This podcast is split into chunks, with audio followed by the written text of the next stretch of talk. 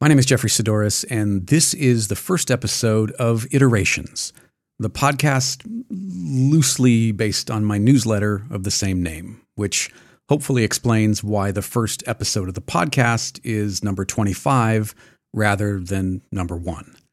I actually started to go back and record the previous 24 iterations, but ultimately decided against it.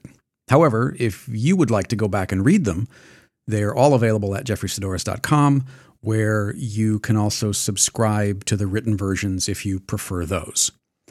Moving forward, a new iteration will come out roughly every 2 weeks as both a podcast episode and a newsletter, so you can enjoy it in whichever format works best for you. Make sense? So here we go with Iteration 25.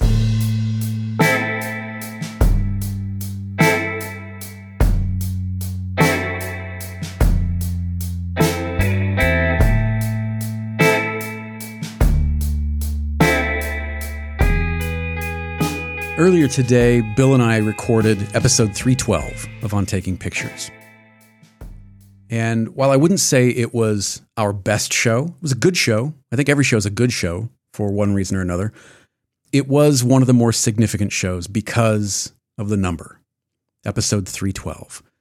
If you do the math, 312 marks the end of 6 years of doing On Taking Pictures every week.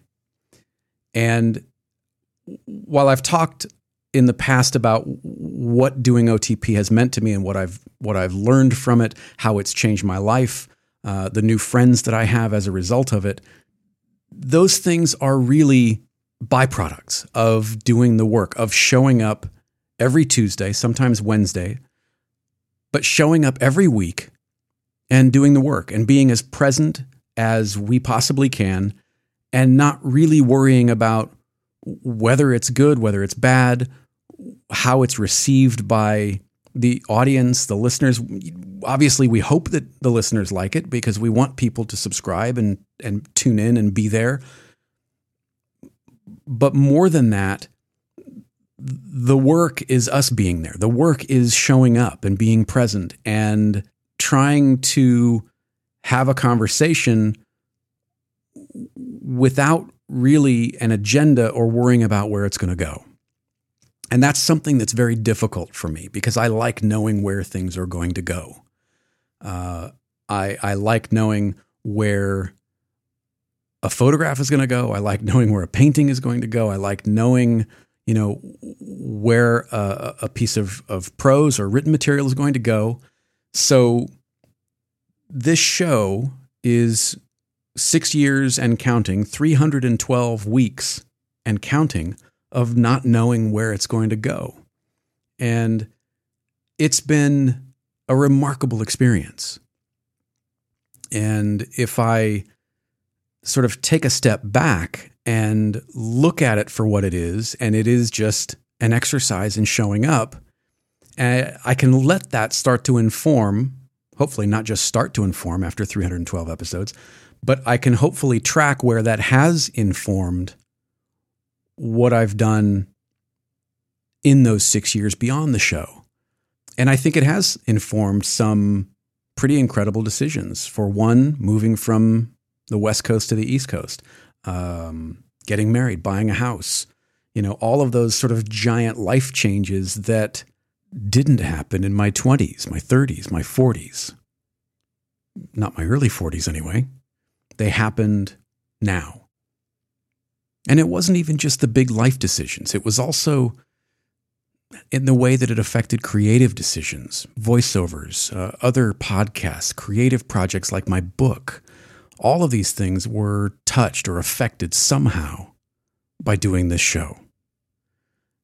So the takeaway is that there is value in doing the work and not allowing ourselves to become paralyzed by uncertainty, as a friend of mine put it, and becoming instead addicted to certainty, which doesn't allow us to move forward because we don't know where a particular project or body of work or decision is going to go.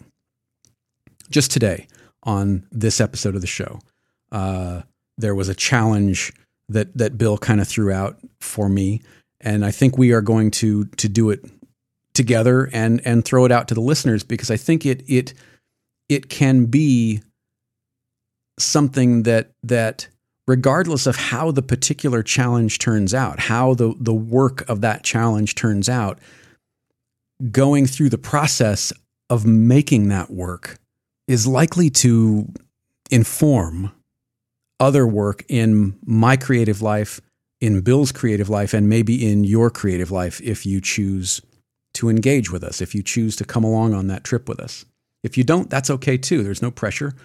But what I am learning continuously is that I really only have control over when and how I start and whether or not I keep showing up to do the work.